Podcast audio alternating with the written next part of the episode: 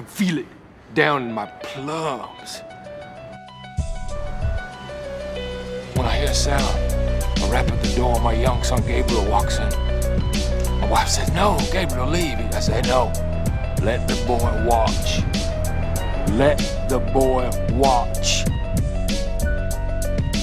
He needs to learn the way I learned from my father, the way he learned from his father. Let the boy watch. Welcome back to Let the Boys Watch, an entertainment podcast brought to you by Going Gray Productions. I'm one of your co-hosts. My name is Robbie, and today we're going to talk about the 2023 dramedy, The Holdovers, directed by Alexander Payne, written by David Hemingson, starring Paul Giamatti, Da'Vine, Joy Randolph, and Dominic Sessa. Alongside me is a man who likes to correct my grammar every hmm. second of the day. That's the cuz. Cousin Benny, how you doing? I'm doing good, but I got to let you know that you're not saying the call letters right. It's WNBC.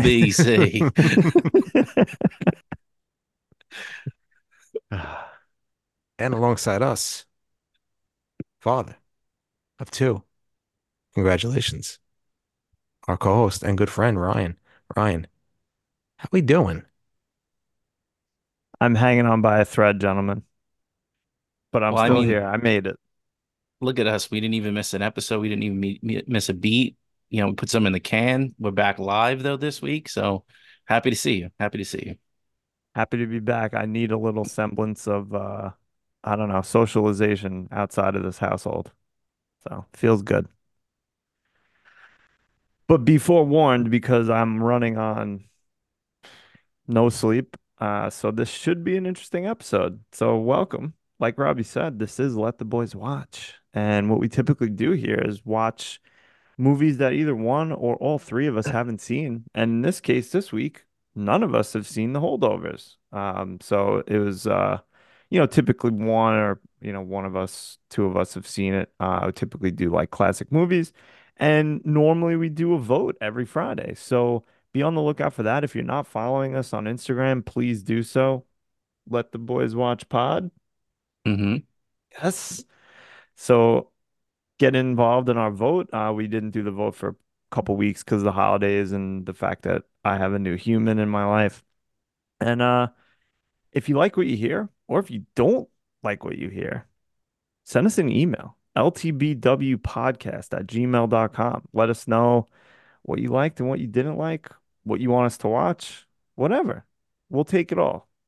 You, maybe you want to send us an email that has nothing to do with any movies. Do it. Whatever. We're into it. And speaking of emails, we did get one this week from a very special person, our good friend, and someone's BIL. Brian, last name redacted. Should we Don't get into that email? Or what would you say? Don't remind me about that. I'm sorry. Should we get into that email, or do you guys have anything you want to discuss first? No. Let's do the Uh, email. All right. Um, this email comes from a friend of the program, my Bill, Brian, last time redacted. He's been yearning, as the kids say, um, to get this email read every day. I get a text, when are you gonna read the email? When are you gonna read the email? I don't really care that Ryan just had a kid read the email, things like that. I said, chill out, man. So uh, finally, here's his email. Uh, Brian titles the email Fantasy Movie. Just want to touch on this briefly, but I can't believe Benny went out of his way to lower his score for Jaws. Watch it again. Such a well-made movie. Benny, any any rebuttal? I feel like me and this guy are on a collision course to hell in a cell. So, Brian, get ready for WrestleMania 40. It's around the you there. corner too. I know. Couple months.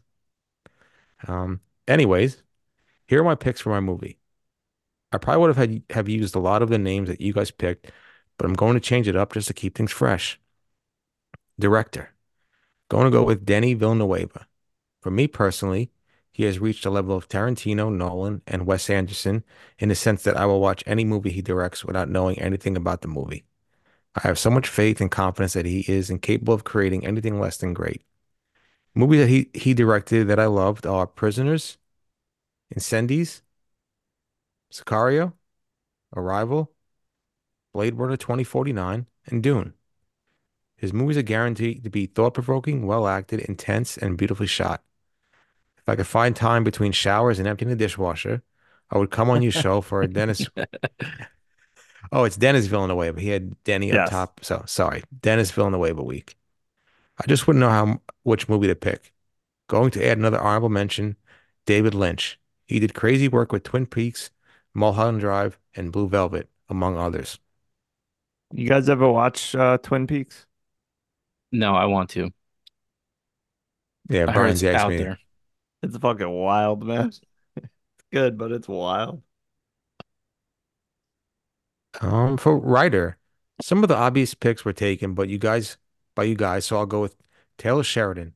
He wrote Sicario and Wind River, which are both great, and also Hell or High Water, which is pretty good. He's also churning out a ton of TV shows. I admit, I have not watched them, but they seem to be popular, like Yellowstone, Mayor of Kingstown, 1923, and 1883. There are obviously more accomplished writers out there, but wanted to add something new to the mix.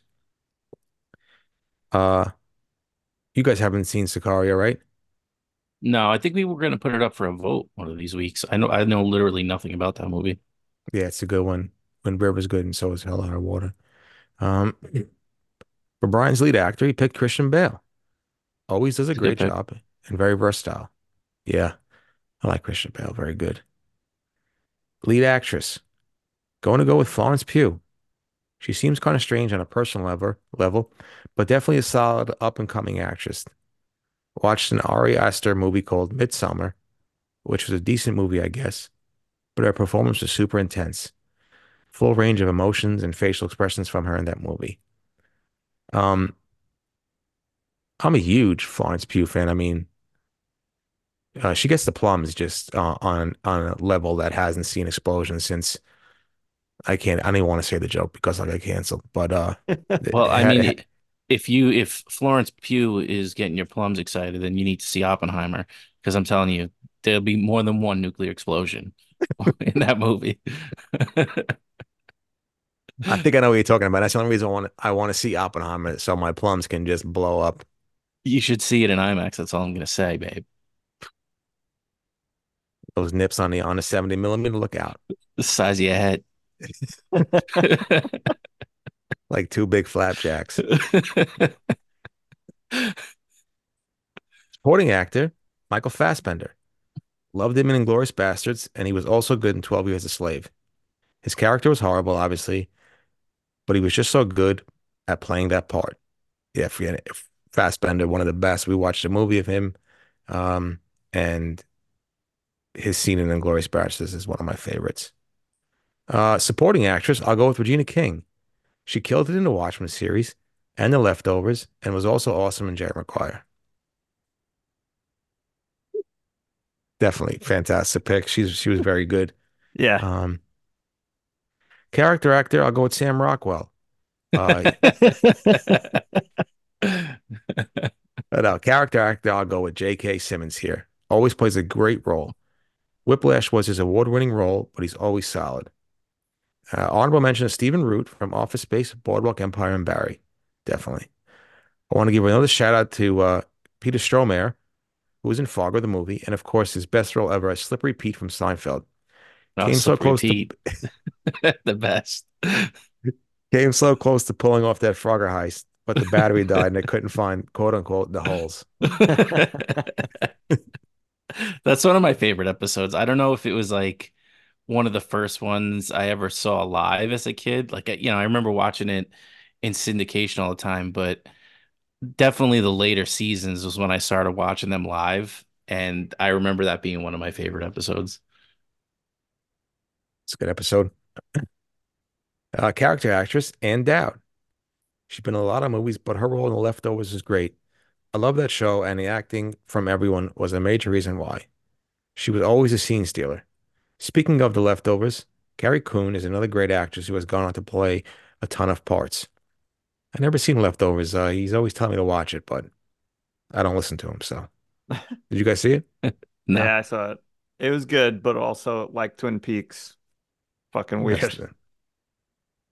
Uh, composer, I can't resist going with Hans Zimmer.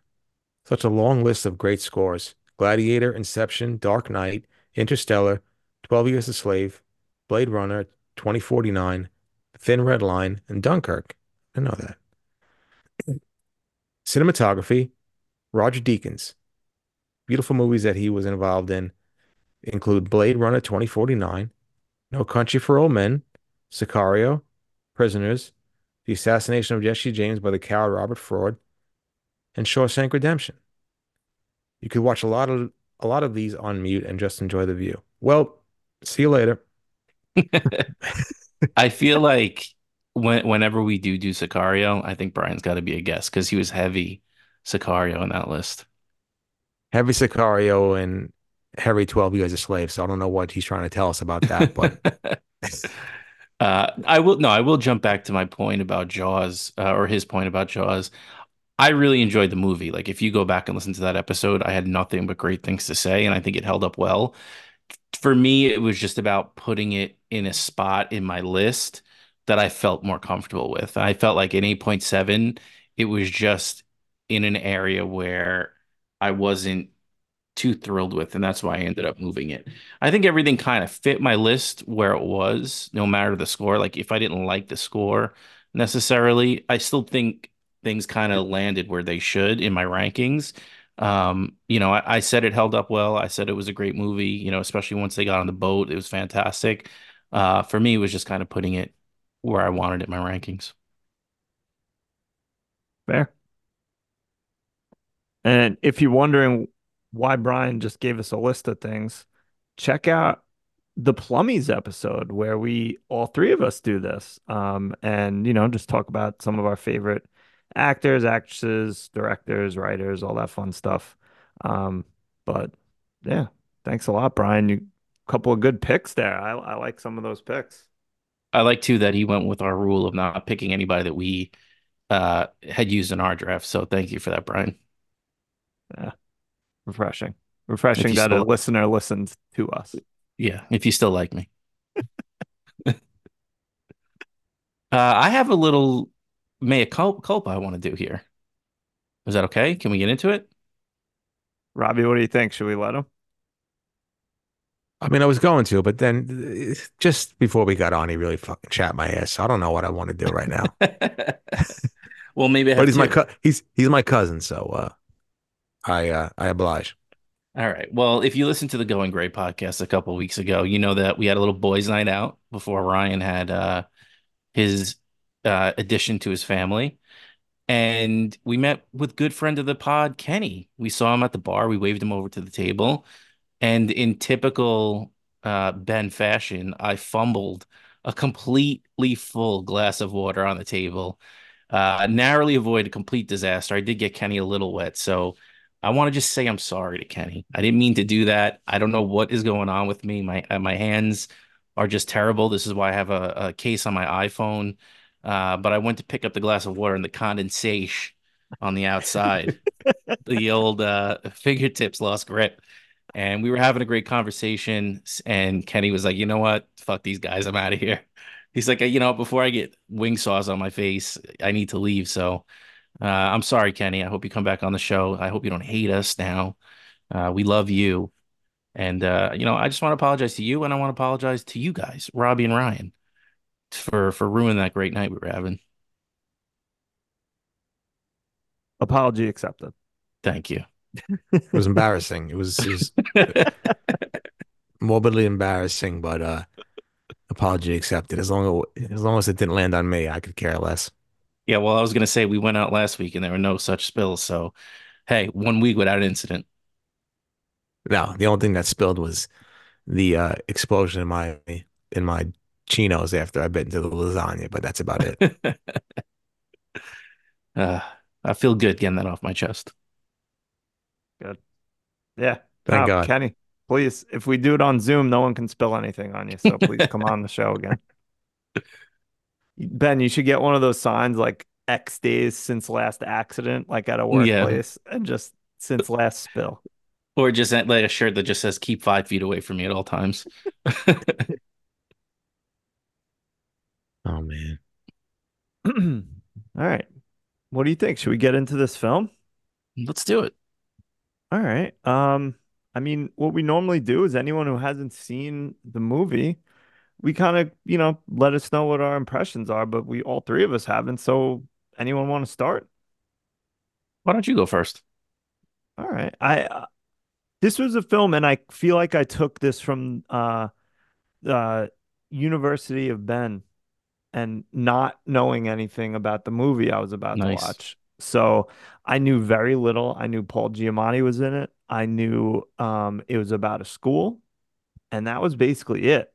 I didn't know it was a period piece. I didn't know, you know, really anything else about it. So I went in pretty clean, and I think that was a big help to my enjoyment of the movie because I feel like if I knew, you know, more about the plot, I might not have been as interested in in it. So, um, I mean, I always want to not know anything about movies going into them, but I can't give up the internet, so I always get spoiled Yeah. on the, with something, and then I just I know something, so it fucks me up. Robbie, what about you? I had nothing. I I just knew um Paul Giamatti was in it. Uh I saw, you know, bits and pieces of things, but nothing where it was to the point where I had any idea what this movie was about. Um I had no assumptions of what it was about. I made no, you know, things up in my mind what I thought the movie was about. I had no idea. So I think that's what made me, you know, enjoy the movie so much because like I we saying previously, like every time I watch a trailer, I'm pretty good at remembering stuff that I see in a trailer.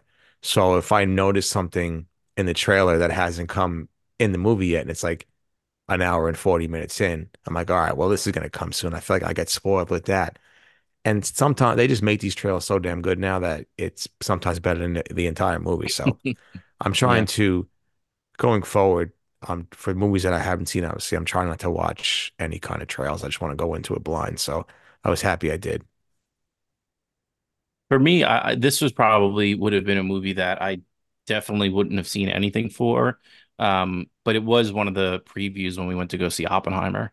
Um, and the the thing that I was like, I might see it, and that really was only because it was Paul Giamatti, and I love Paul Giamatti. Um, but I think it.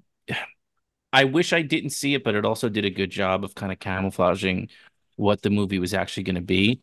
Like I was super surprised when it turned out to be so stylized in the 70s. Um, I really like that. You know, obviously we'll get into that later.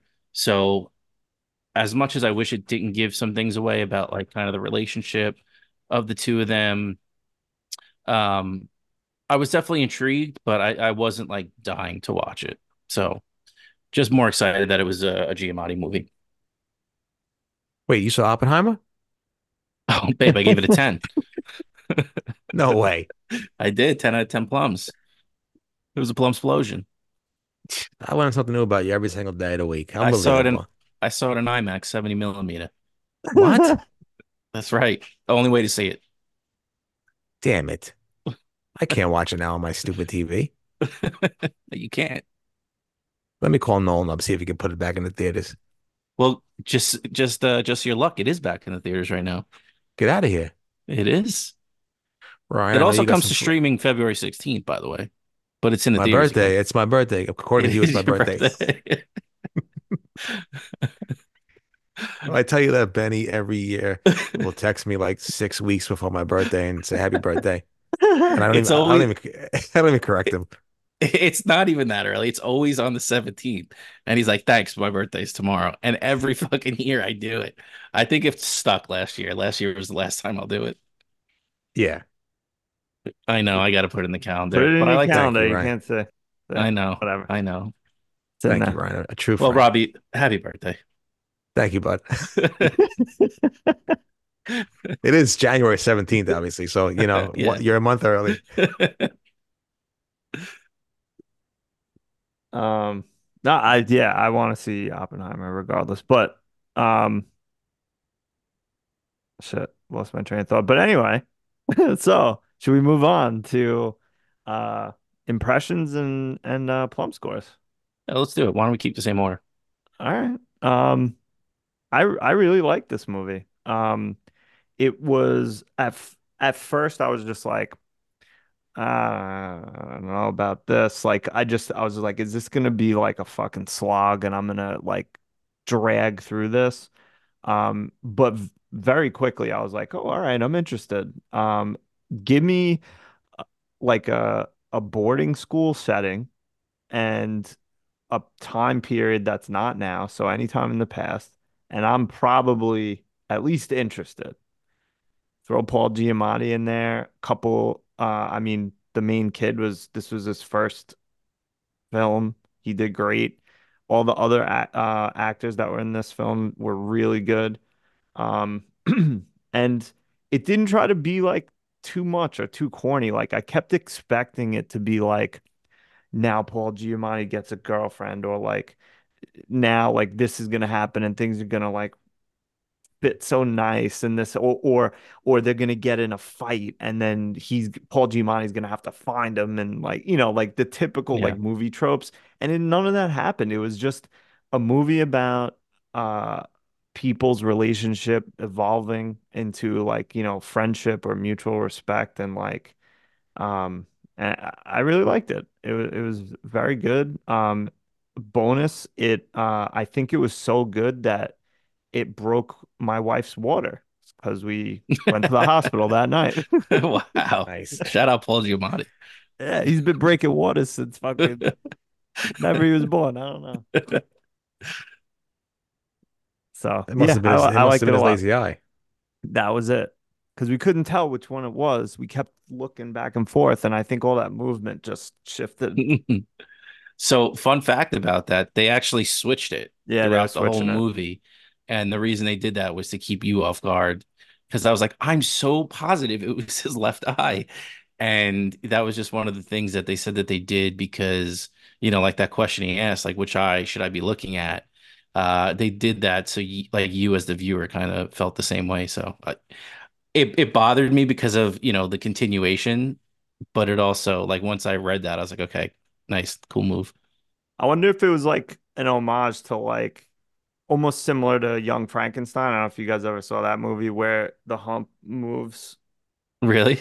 Yeah, or like um Robin Hood Men in uh, Men in Tights when the mole moves like on his face. Uh, but like uh, supposedly filmmakers do that to like because movies back in the day didn't have a continuity like Yeah. supervisor, so nobody fucking knew what was going on. So that shit would happen all the time. Yeah, like the guy had a different haircut and then he went back to the old haircut two Yeah. seconds later. Yeah. Plum score? Oh wait, well, do, do you want to do the that plum Oh, score? yeah, we and then we'll do okay. We can do it Um, after. So I actually have two plum scores. We have a bonus plum score this week. Really? Um, my newly born child actually watched it and gave it Okay. no. Um, my wife and I watched it together, and she decided she wanted to give a plum score. So my score was 8.1. I, like I said, I really liked it a lot. I thought it was really good. Um, you know, not something that I'm gonna be watching every year or, you know, things like that, but I really enjoyed it. So 8.1, and Katie gave it an 8.4. She really liked it too. Which is it's Awesome.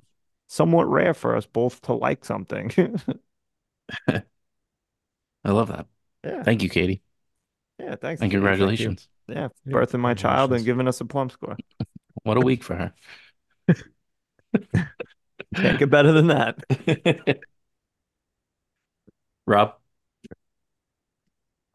Yeah, I really enjoyed this movie. Um, the it got me right away with the intro, uh, the credits. Loved it. Loved the old school credit vibe. I, I I really enjoyed that, like 70s nostalgic uh introduction with the credits credit score, I was gonna say. Um, but I just loved that. I love the old school graphics. I love the wintry set piece in New England. You give me a New England area in the winter, and you know, say less with that. Uh, cinematography was fantastic. Dialogue was was great. It was a serious movie, but it was also a funny movie. And that's that's the one thing I didn't expect for it to be so funny to me. Um, it was serious. Uh, you know, a lot of underlying factors in this movie that had serious tones to it, which I did enjoy. Um, like I said, production the production design was great. like I said, set pieces, loved it. I mean, such a great anytime you got snow in a movie, I'm all in. Like I said, winter stuff, I'm all in. Soundtrack was awesome. So many songs from uh, this movie that I absolutely love. I really didn't know it was gonna be like a like I guess it's a holiday movie. Well, I watched it every year like Home Alone? Probably not. But uh no, I just thought it was it was great. I thought the acting was phenomenal. And I thought the chemistry between the three main characters were were were top notch. It really was. It pulled at my heartstrings. And I know I'm gonna go back to what Ryan was talking about.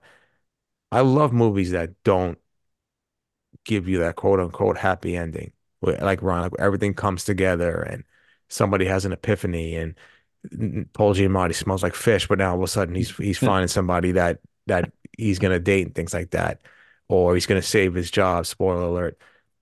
I I, I that's I love it. Like I said in previous episodes, that's just, it, this is just life, and life isn't a movie, and that's what I love about these these specific movies where there is no happy ending. It's just basically, you know, life. Bad things happen, good things happen, and you know, sometimes you're stuck with the good, sometimes you're stuck with the bad sometimes you take the good and then sometimes you take the bad. you add it up. And that's what, and you add it up and you get the facts of life. So that's really it. Um, for me, I'm going to have to go with Katie as well. 8.4 for me. I really enjoyed this movie. I thought it was fantastic. Uh, I would recommend it to anybody who likes dialogue and, and great writing and things like that and awesome acting. And you get all that in this movie. Um, so for me, like I told you guys earlier, I actually I actually rewatched it because like we mentioned earlier, we've had a couple episodes in the can, not knowing what was going to happen with Ryan and if he was going to be able to record regularly. Um, so we watched this a week ago, uh, and then now we're recording a week later, and I it didn't feel right to me to not watch it again and and be fresh. And I'm not gonna lie, I was dreading it a little bit. Um, but honestly, once the movie started I was pulled right back in. And I, I, was really surprised at how engaged I was the second time. I really loved the movie. I just didn't know if I wanted to watch it again this quickly, but you know, everything you guys mentioned, the the story, the score, just the whole vibe of it from the way they stylized it. Um, it was awesome. Uh, and I really, really enjoyed it. Paul Giamatti is just I mean, what can you say about him in this movie? He's like he's crushing it. He always crushes it, but this is just him on a whole other level. Uh, I love his freakouts. I love you know the chase scene. I love you know the way he the way his character develops. It doesn't feel rushed. It feels very natural. Uh, Ryan, you mentioned this is Dominic Sessa's first real role, and for him to put up the performance he did is just insane to me. Um, Da'Vine jo- Joy uh, Randolph, awesome in this movie. It, it just everything came together in this movie. I like how it, like Ryan said, psyched you out a few times. You know, even with this, the whole setup with there being four kids or five kids in the beginning, and then all of a sudden, boom, they're gone. Uh, it, you know, I felt like the movie was going one way, and then it kind of changed up on you. Even though they built those characters up, they weren't afraid to just pull them right out of it. I, I really love this movie. Um, you know, I think if I'm giving it a score, I probably would have lined up with Robbie and Katie and gone with an 8.4. But because I watched it again so soon and it pulled me back in immediately, I'm I'm gonna go higher. I'm gonna go 8.7. I really, really liked it. And you know, the fact that it held up so quickly again and pulled me back in and I and I, you know, just noticing all the little details that they sprinkled in and you know the way it kept my attention i i, I got to give it a really high grade because uh, you know i think i think it was a really great movie.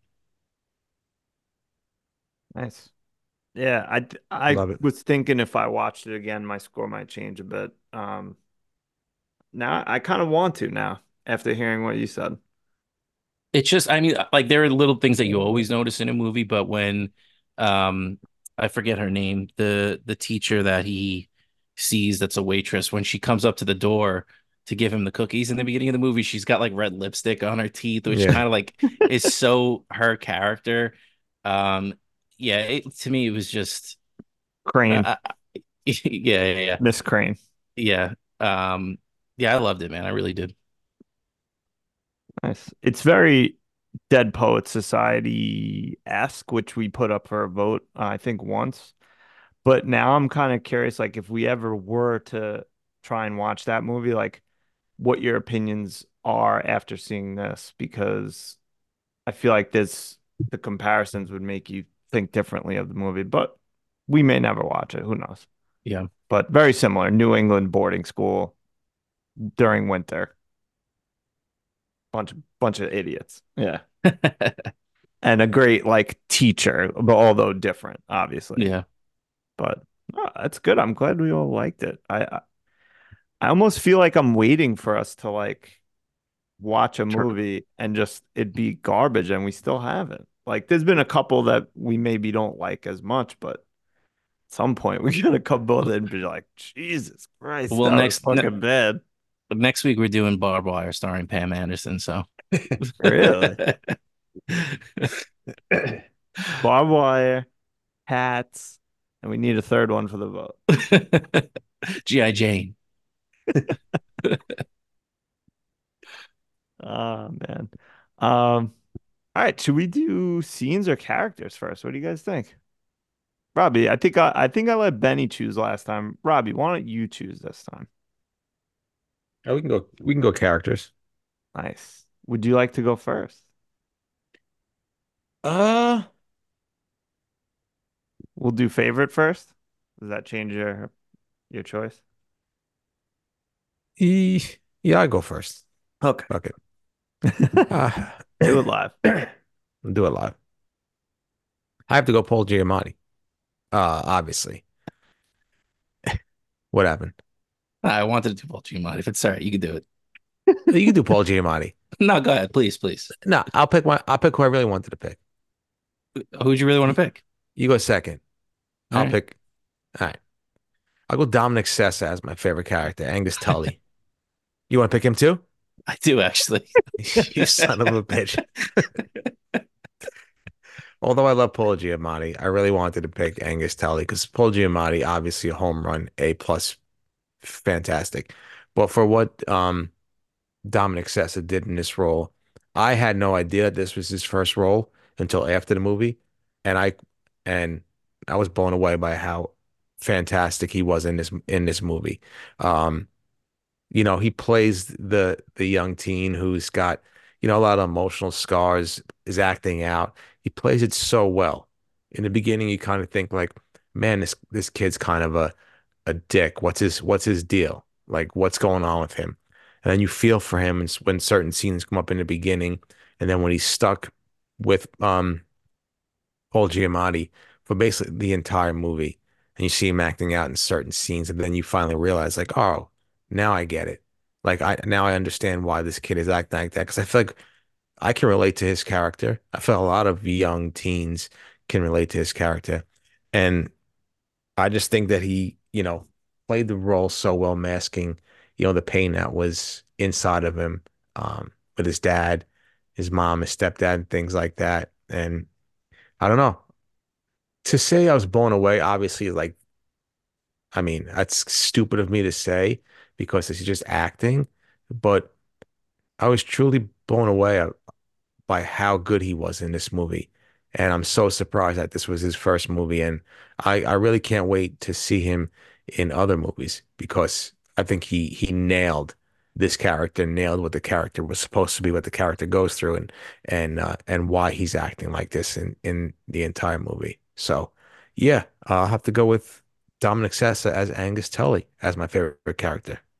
I mean, with him too, like there's a bunch of high moments for him, but just the whole from him getting in the cab to that face he's making in the car after they leave the asylum, like awesome. Like the, the emotions he's going through when he sees his father from like being happy to see him to when his father drops the I think they're putting something in my food line and you just see like the everything just like his face just kind of go blank and being like, my father's gone. Like there's nothing here anymore. And just that blank stare he has in the car leaving, uh, that was just incredible from him. So glad you picked him because I'm gonna pick my favorite character, and it's Paul Giamatti. I was gonna say the little Mormon boy if you if you pick Paul, Paul Giamatti, but I'll go Paul Giamatti.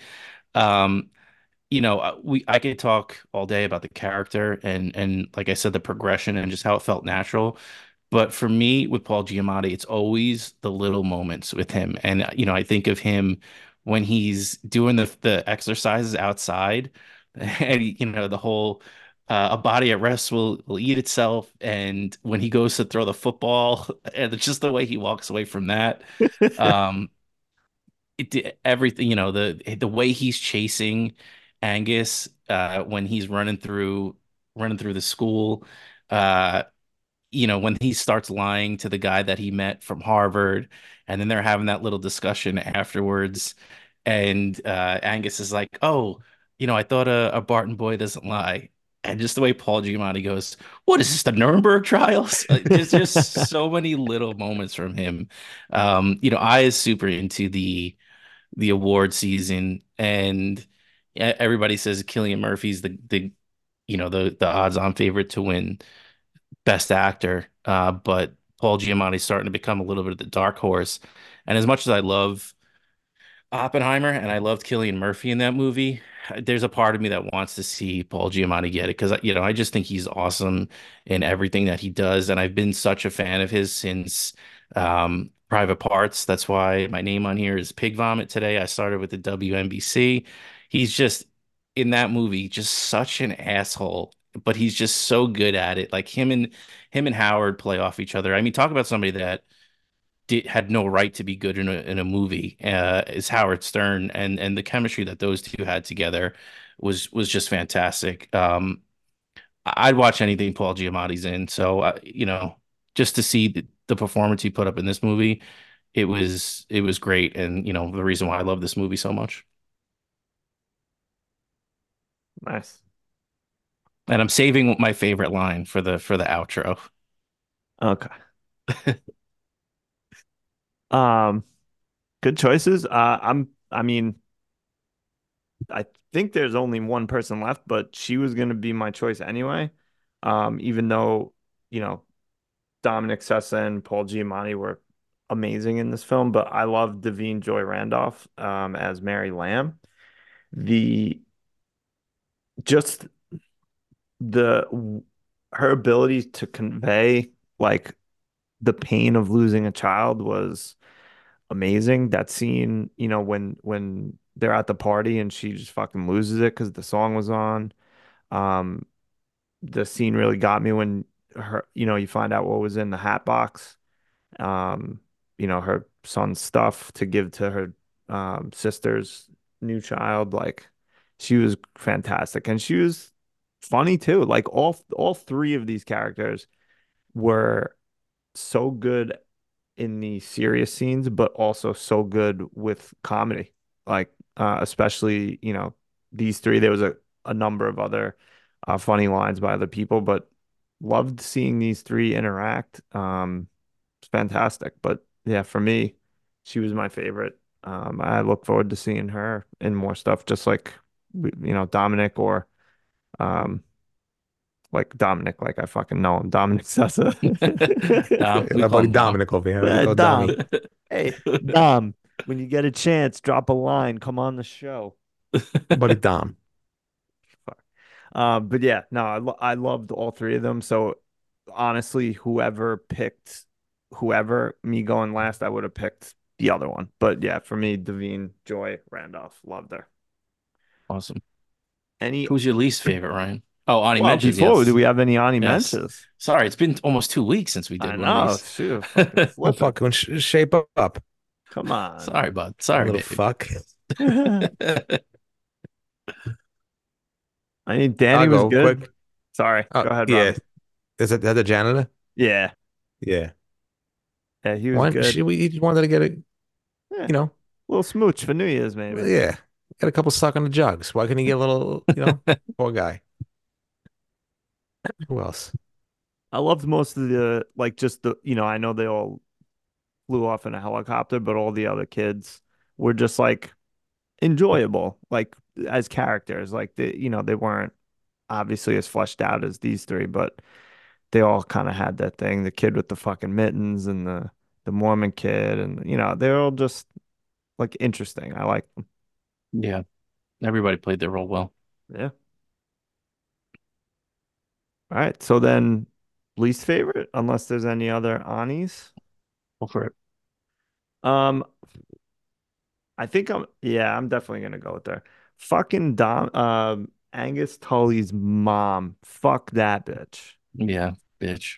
Listen, I understand that you probably had a really rough time with your husband losing his mind, and I'm sorry, but that doesn't give you the right to marry some new dude and treat your son like shit. So fuck you. You got to you got to go on your honeymoon. You can't spend Christmas with your son, uh, and then you come down when you're inconvenienced. Fuck you. Get out of Yeah. here. She stunk. She stunk. Stunk. I mean, let me let me pick the ball up right from you and Please. run it into the end zone here and say that my least favorite character was Tate Donovan as Stanley Clotfelter, the who is the stepfather. Yep. I mean, you know what? I could forgive a lot of things, but the way he so viciously corrected uh the headmaster when he said this is Angus's father and mother, and he just jumped in with stepfather. I was like, you know what? Fuck you, dude. Nobody cares. Nobody cares. Uh, he's an asshole. He's complicit in the mother's scheme to ditch the son on the holiday, and that just makes it worse for me. So he can get a big F yourself, and that's my least favorite character. Well, you just said it because you remind me of Tate Donovan when you correct me for things like that. You know what? End the podcast, Ryan. Please cut it. Okay. Yeah, I know. I couldn't believe it. Yeah, that's him being yep, Benny being Benny. How I'll talk to you later. Talk to you later. Bye. Taking a call in the middle of the podcast. How dare you? Sorry, it's What was that anyway? Who called? Bob Bob Purdy. Newhart? Oh. Bob Newhart. He wants to know what, what he wants to know what your fucking deal is. Um, yeah, you guys took both of mine. Um, they're so easily to hate in this movie, but give me Kountze. Kountze can go suck one off. I'm done with him.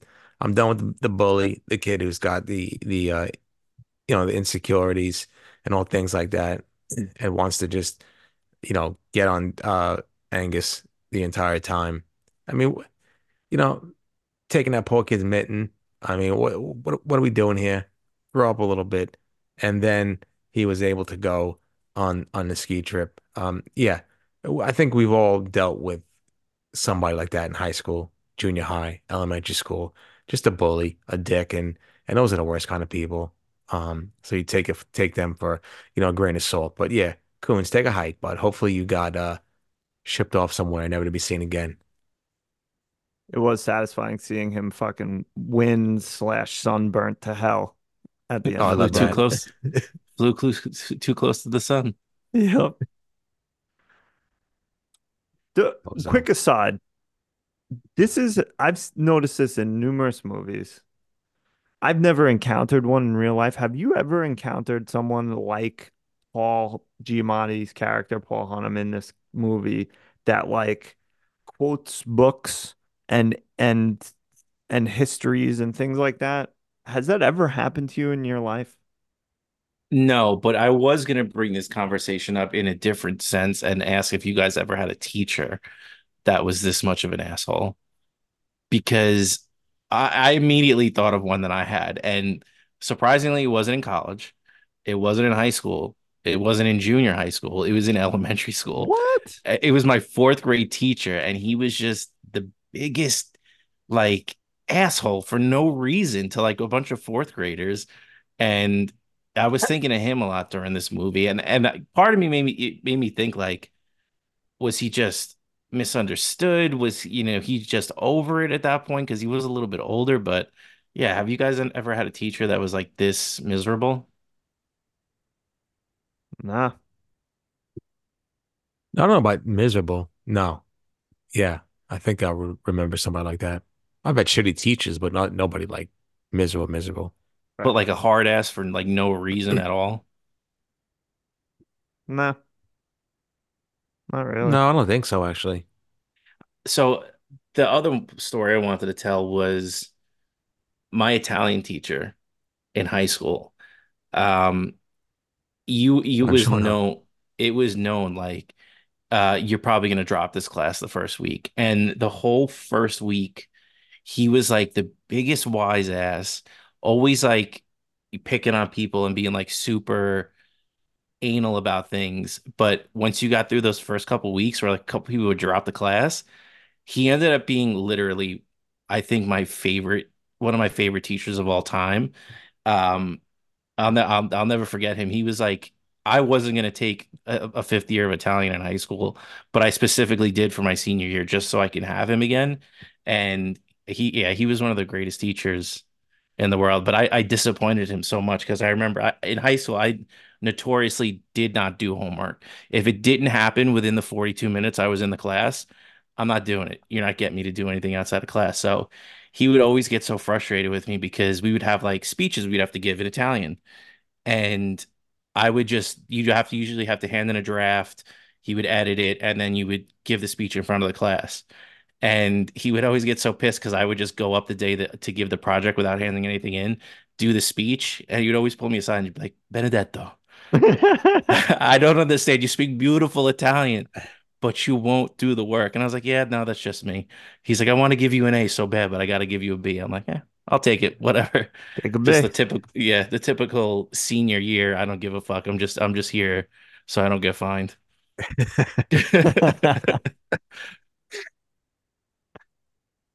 What was the speech? I don't even remember. It was just like think about, blah, blah, blah. yeah, yeah. Buongiorno, mi chiamo Benedetto. I love it. Sounds beautiful. That's all I remember from Italian after five years. All right, moving on. Nice. I think the mic picked that one up. That was a call for that. Sounded? Yeah. It wasn't a wasn't a burp. burp. Ah, No. damn it. Um, all right, where are we at? We did least favorite. So scenes. Benny left. So Robbie, do you want to go first or do you want me to go first? Oh, you can go first. All right, I'll go first. So should I do favorite or least favorite? Favorite. All right. Favorite. Favorite scene, I think eh, there's a lot there's a lot of scenes that I thought of um but I think and I already mentioned it quick. I it was maybe the most heart-wrenching, but I loved, you know, the party scene um mainly for Mary's um you know, I guess episode for lack of a better way to explain it, but you know, there's a lot happening in that party. Uh Paul Giamatti found out that the love of his life had a boyfriend. Um, Angus kissed a, kissed uh, Miss Crane's niece, which is good for him.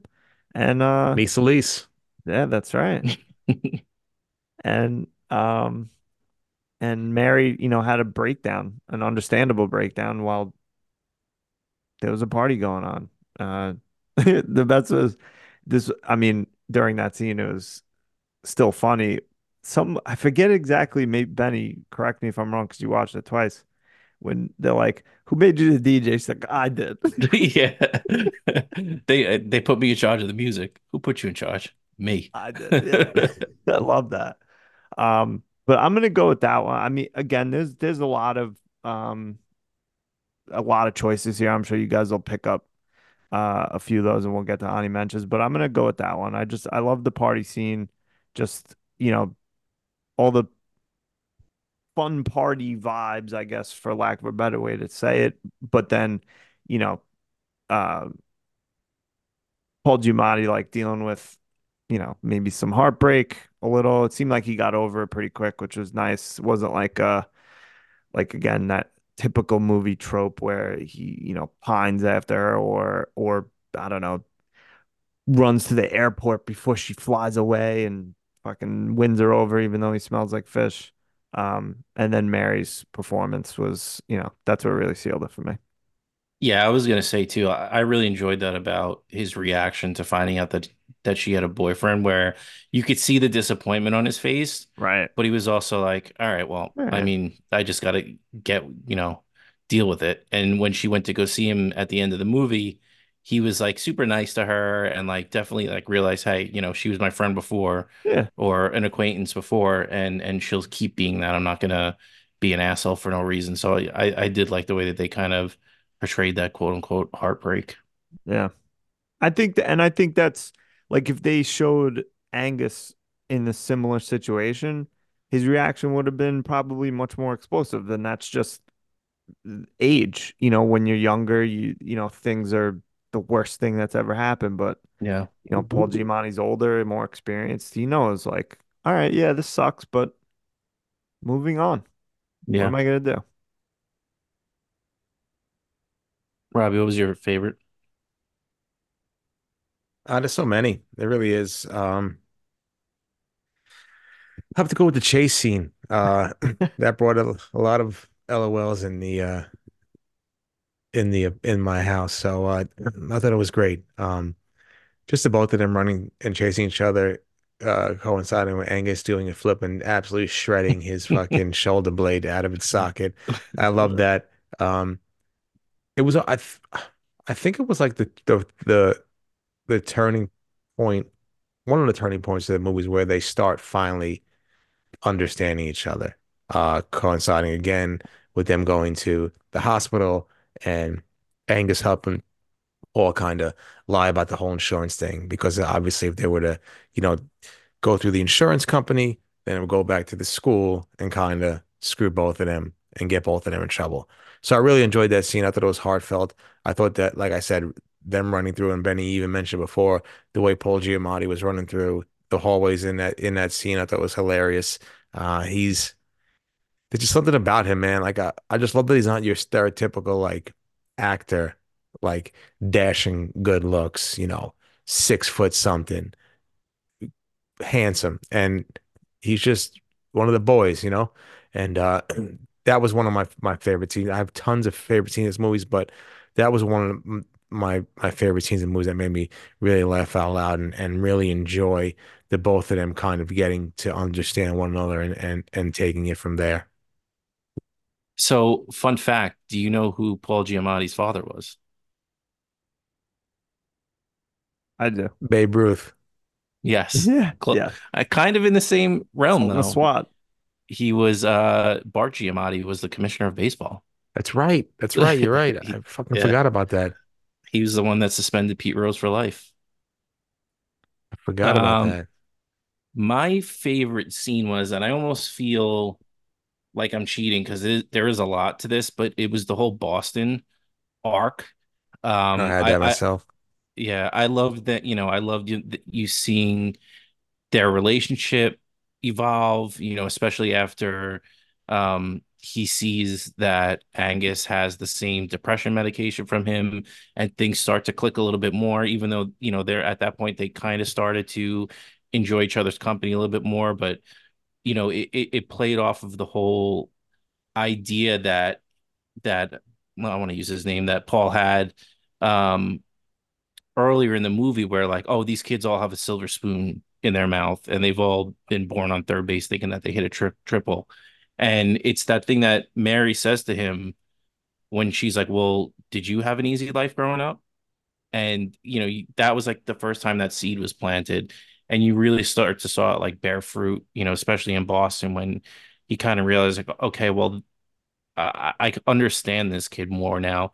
Um, and you know, just like I said, seeing their relationship build, um, the ice skating scene, and then he sees the guy from Harvard, and then you know, it's kind of part two of that hospital scene where you know they they come up with another lie. Uh, I love at the end when they're doing like kind of the post game, and know, he's like, "Oh, I just needed to keep you on your toes," and he goes, "Oh, fuck that guy," and then Paul Giamatti's like, "Yeah, fuck that guy," um, and then you know it ends with that amazing scene that I said about uh the mental hospital. So just that whole Boston part, I, I just thought was fantastic and really like that was the high point of the movie for me. You know, it, it built up great to that. It built their relationship out, and then you know you kind of have the end of the movie right after that, where you know you, you get the payoff of everything. So yeah, the the Boston scene, I'm I'm probably cheating a little bit because there is there is multiple scenes in there, but that was it for me. Oh, that's fine. Do either of you want to try and go candlepin bowling? Kind of. It That was cool. yeah, that was another when I was when I wanted to talk about Paul Giamatti, that was another one that I forgot to bring up. But when he tells that story, just how proud of himself he looks after, and the the, the guy in the Santa Claus outfit and the bartender look at him like, who the fuck is this guy? And why is he what is he saying? And he's just like so proud. He, you know, he makes a little face. Dude, Paul Giamatti just killed it. That's what I'm talking about. Nobody, people do that in films all the time. Like, oh yeah, it was the Byzantine Empire that such and Yeah. such, or like you know, whatever, t some some mythology or antiquity or whatever. Nobody, I've never encountered someone like that in real life, and I kind of want to. Yeah, me too. Uh, Uh, all right. At go least oh, Ani Menches. Ani Yeah, Menches. anime again, Sorry. At Benny. least I I, I got somewhere my- to be. I do. Uh, all No, I don't. Uh, I that's fair. Let's go. Let's move on. Uh, any, anyone Ani mentions? Uh, Cherry's Jubilee scene, loved it. Thought it was That was good. Hilarious. Uh, coinciding with them burning the entire Jubilee off the car and into onto the ground. Just want to say I love Boston. I I looked into moving to Boston, but I'm too much of a pussy. Um, I just love uh that city. So shout out Boston. All right. I agree. I I love New England in general. I would love to to know. move there someday. Probably not. I am also a pussy. Tell me about it. Look, my good friend just got fired from uh, the Patriots. So shout out Bill Belichick, Oh, Ah. friend of the program. friend of the Right. program, friend of me and Benny's, things like that. Uh, my Ani Mensch was is um the Newlywed Game scenes. That was and funny. you know how Paul Giamatti has knows nothing about it, and then the second time they're watching and he's just so into it, like laughing, uh, laughing about it. And again, it's that it's just the chemistry between him and uh Da'Vine. Uh, so I, you know, I loved I loved getting to see those scenes. Surprised he wasn't like fucking this this wouldn't this be hilarious if Cleopatra and the Roman Empire, you know, Roman that Emperor annoying was on this bit. together? Oh, that would have been such a joy to watch. Yeah, but I do like I love like it, it it's almost uh a, a commentary on life where like you know you could be the smartest person in the world but you get sit in front of that TV for a little bit and all of a sudden you get sucked in doesn't matter how smart you are or how, or how you know stupid you are you can get sucked in easy What we do here. that's right Um, I like just quick Ani mention, nothing super specific is the again like the some of the stuff with the kids, with the other kids. I just thought that was fun, interesting. Even Kountze, who is a fucking jerk. Um, I still liked those scenes with those kids, like the one scene where I forget his name, but the one kid like wet his bed, and that was like the f- I feel like the first instance of realizing that Angus like wasn't a complete asshole. Like he was, you know, trying to help him. Um, and then you know the the last scene, um, just you know Paul Giamatti falling on the sword, and um, you know Angus hopefully, I think realizing like exactly what he did for him, and hopefully he doesn't waste that, even though it's a fictional character, but doesn't waste this opportunity that he gave him, and maybe Paul does write that monologue. yeah that's what too like you know I was I'm always I, we've talked about this I think during like Game of Game of Thrones and stuff like this but I hate when a movie ends and I have so many questions like, well, what happened to him after? Like, what did he do? Is he okay? But I almost feel like they both got what they really needed in the end. Like m maybe Paul needed to get the hell out of there and like branch out and actually follow some dreams and and do thing and, and get out of his comfort zone.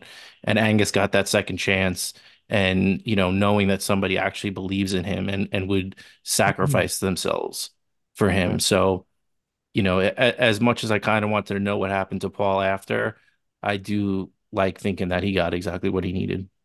Yeah, it was Barton was basically his whole life, other than like elementary school and four years at Harvard. Yeah. All right. Least favorites? Least favorites?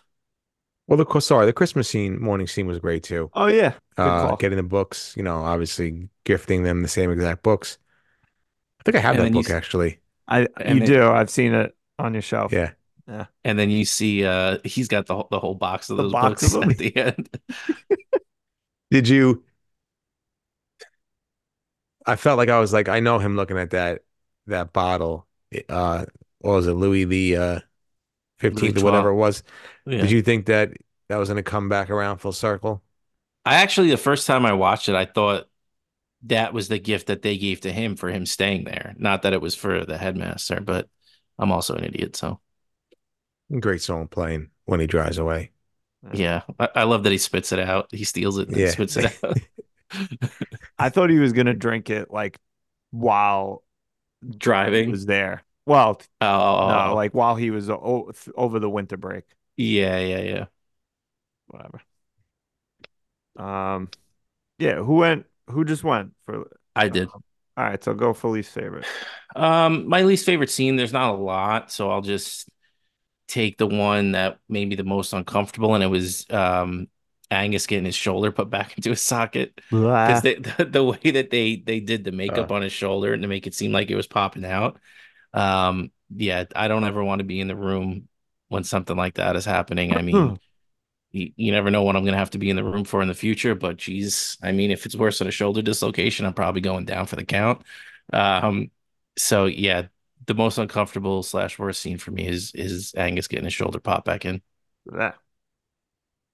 Fun fact: My son's shoulder popped out of its socket this week while we were at the hospital. oh, no He's okay. Jesus. oh god I'm sure I was screaming in pain. Oh I I wasn't there. He was with at my parents. oh no Oh, Yeah, Big but he's all right. He's all right. Big Pappy, how dare you? no, he's good. But yeah, I can't imagine that that's a uh, a fun time. no prayers up to charlie That was almost as worse as getting red wine spilled on a pair of my chinos. almost as bad. Because those chi listen, your shoulder can get popped back in, but those chinos are ruined forever. Ah, oh please, those They're gone. chinos. Throw them in the garbage. They're gone. I Please, you would have had a, a fresh pair show up at your doorstep. I don't want to hear it. Charlie's never gonna get his shoulder the same again. Wait, Robbie, do those do the new chinos fit the same as the old ones? They do. All right. I was gonna say, imagine if they like were just slightly off. I got him tailored weird. yeah. One leg is shorter than the other by a little bit. Oh, the ones that the ones that Benny were gonna get me. Yeah. Yeah, he probably would have got me some Wranglers or something like that. He's he's a big Brett Favre guy anyway, so who knows? Well, I hear you're a big jeans guy now, so maybe I got you a pair of pair of Jordaches. Look out, here I come. You're a jeans guy now? Well, thanks for listening to the podcast. Um, yeah, well, ooh, that's nice. Was know. uh, I bought a pair pair of jeans. So look out for me. Look out for Jeans you. and uh, jeans and black dress shoes. Here I come. Listen, a lot can happen in a week and a half. I said it before. Yeah. So here I come. 2024. No draws. Watch out for more. Of Look Robbie. out. Look out. Uh, wait, whose turn is it? Least favorite? I think Robbie's. Okay. Uh, my least favorite, I think my least favorite scene is uh when he gets the phone call that he's not going to be able to go uh on vacation with his parents. That that that hit home. was- Not hit home. I mean, my parents said that to me. My you know things like nothing crazy like that. Only take me to a slaughterhouse. But other than that, things like that aren't crazy. But uh no, it's it's tough, man. Like eh, what parents do to the kids sometimes really shapes who they are and and and how the person that they become, or at least quote unquote give them some some some trauma in their lives. And something like this can really, you know, hurt a kid's feelings and make him question himself, especially when he's already on edge because of his dad. So I didn't like this scene. Uh, the mom can go scratch the stepdad take a hike. So that wasn't uh, a nice scene for me on an emotional level. I thought that was pretty messed up. So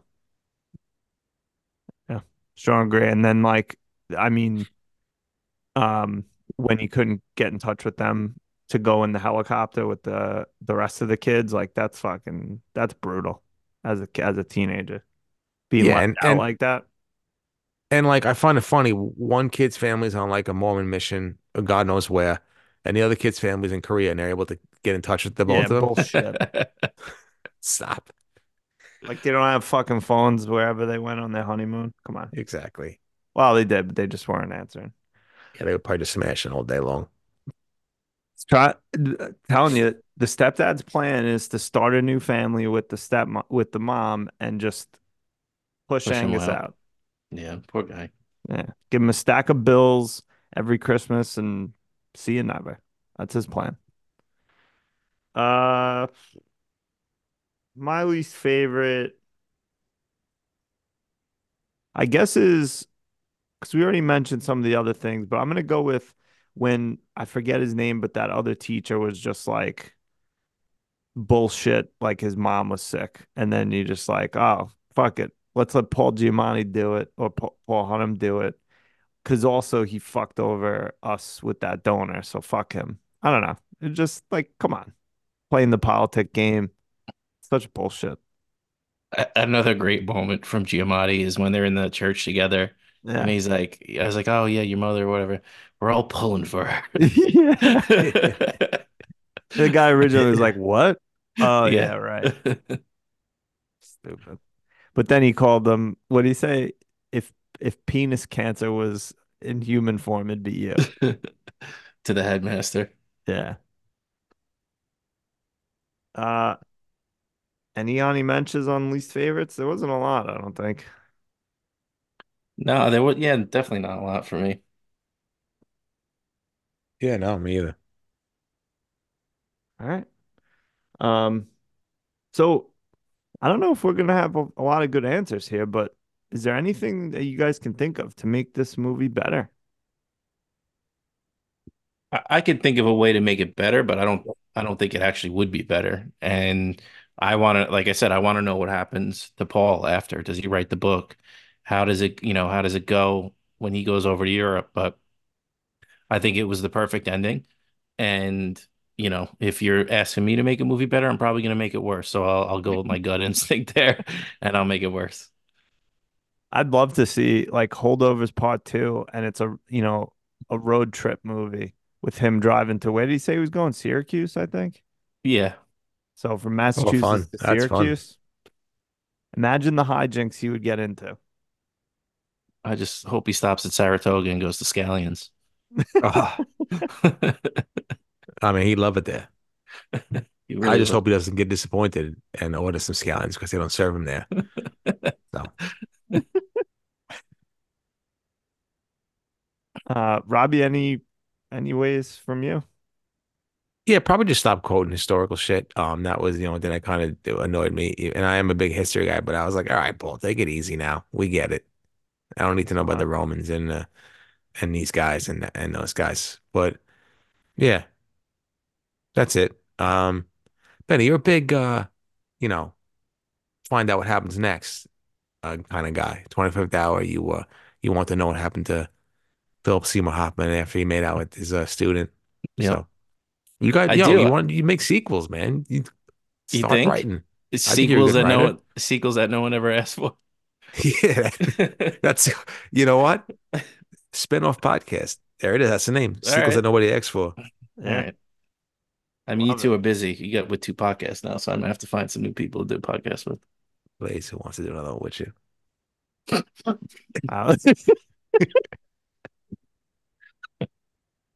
How dare you? Topo Chico almost went up my nose. oh my God. Benny sequels. It'll be a Um, solo pod. Yeah, do it. That would that would be fun. Do it. We'll see. Um, I got not. I I got nothing. Um, yeah, I agree with Benny. I want to know what happens. That that's I'll agree with that. All right. Um, I do know a way we can make this movie maybe a little better, and that's by playing working overtime.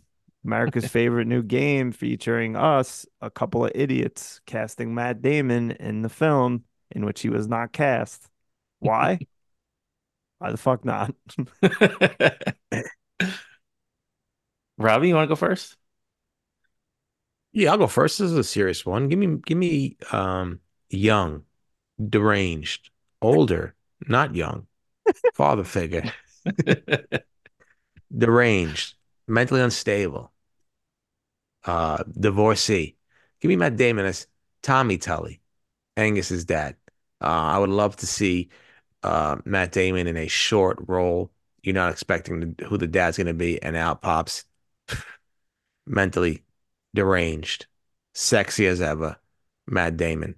I think he would have played that part great. I think it would have been a nice little toe to toe between him and Dominic Sessa. Um, yeah, because uh, I thought the the guy who played Thomas Tully, I mean, get out of here. That guy kind of stunk to me. I don't know. I really didn't enjoy the way he acted that scene out. But uh, yeah, I think Matt Damon would have would have nailed that part. He's in, he's out, and he would have took over the scene. And that's all I really have. Uh, I couldn't really think of anything else. I would just have liked to seen uh, a middle aged, mentally unstable Matt Damon uh, playing Thomas Tully. Ryan, real quick, I don't think Matt Damon has ever played like a psychologically damaged character. Yeah, that's why I like to see him right? see him play this character.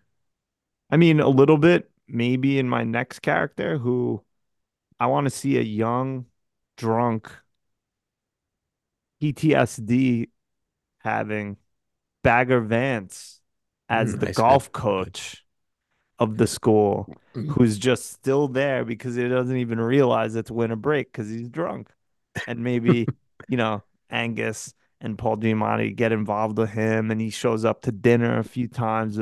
You know, Mary's making dinner um, but yeah, give me any. He doesn't learn anything. He doesn't clean up his act and and win the golf tournament. He's just fucking drunk, Matt Damon, just hanging around the school grounds, walking around. What's better than that? Not much. Give me a handsome, oh, middle aged, hair parted down the middle. Oh, wearing a nice leisure suit Ouch. After after credit scene, movie ends, credits roll. Come fade back in.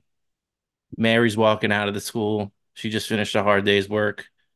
Get a little maybe caption over the screen 1973. Convertible pulls up. It's Matt Damon. Mary gets in. They take oh. off together. We get a nice happy ending for Mary. We get our boy Matt on screen for a little bit and everybody goes home after the after the movie from the theater with a little pep in their step, seeing a, a handsome Matt Damon pick up Mary, and she has a you know a little happy ending there. Poor Danny.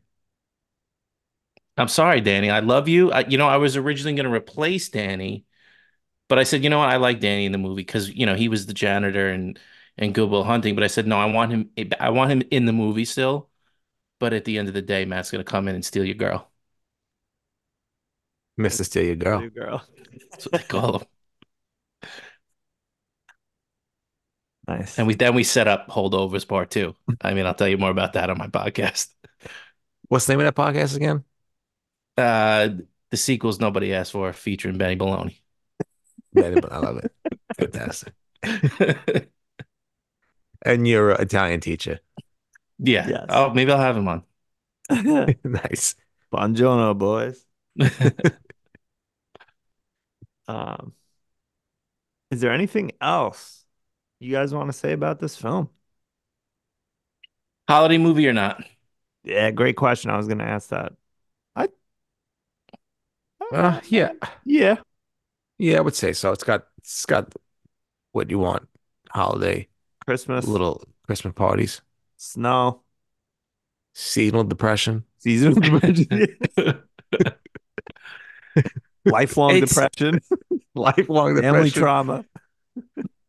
Yeah, I Uh-huh. kind I kind of agree. Paul Giamatti said that it was as well, but I don't know. Like it's missing something that pushes it like over the edge. It makes it like a no doubt Christmas movie.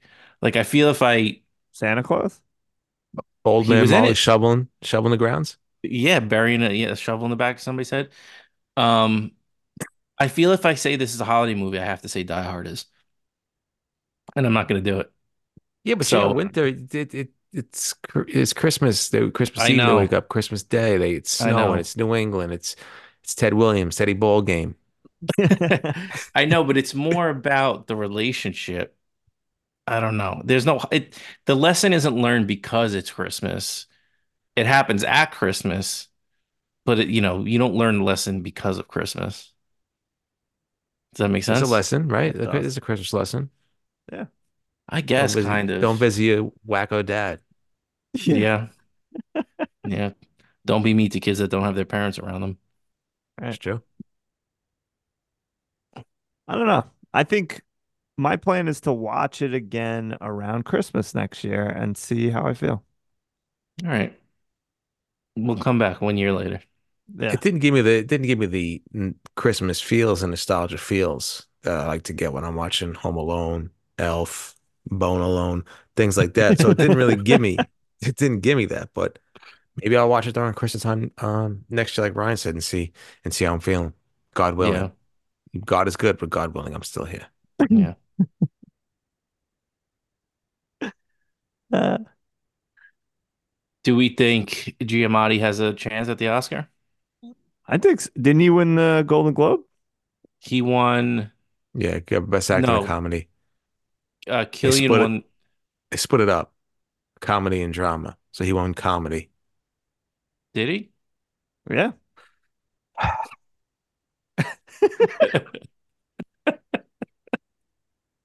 When are you gonna listen to Robbie? I mean, when he stops busting my balls about chinos that are they're perfectly fine. He did win a Golden Globe. Yeah. What else was he in this year? Look it up. Look it up because I want to see No. your face. And I want to see your face. No, I believe you. No, I, want to see you. your face. I believe you. And But he Da'Vine won he won best actor. Okay, so maybe they split up for the Golden Globes and he and he did win. But he beat uh Bradley Cooper and Cillian Murphy at like the Critics' Choice or something recently. Oh, really? Really? Yeah. So he's got a shot. So I'm all he in. he won against Nicolas Cage, Matt Matt Damon being nominated. Listen, we love Matt Damon on this podcast, but Air should not have been Yeah, that nominated. was Stop it. yeah, no. Timothée Chalamet, For uh, Wonka. uh, Joaquin Phoenix, and Jeffrey Wright. Well, what, what was that that category, Ryan? Uh, that was uh, best actor in a motion picture, uh, for musical comedy. Okay. Just what I wanted to know. I didn't know what what that was. it wasn't a comedy though. Neither was the bear, but they're scooping up the comedy. Oh, Yeah, that's true. Yeah. So yeah. stupid. It's so stupid. More scoops than an ice cream shop. What do you? Well, Benny, you're the only one. I can't say because I haven't seen Oppenheimer. You're the only one that saw both. What do you think? Mhm. It's really hard to not give it to Cillian Murphy. I thought he was like amazing in in Oppenheimer. And w what I like about Paul Giamatti in this movie, like there's the ups and the downs. Like he's wild. He's you know that's heartfelt.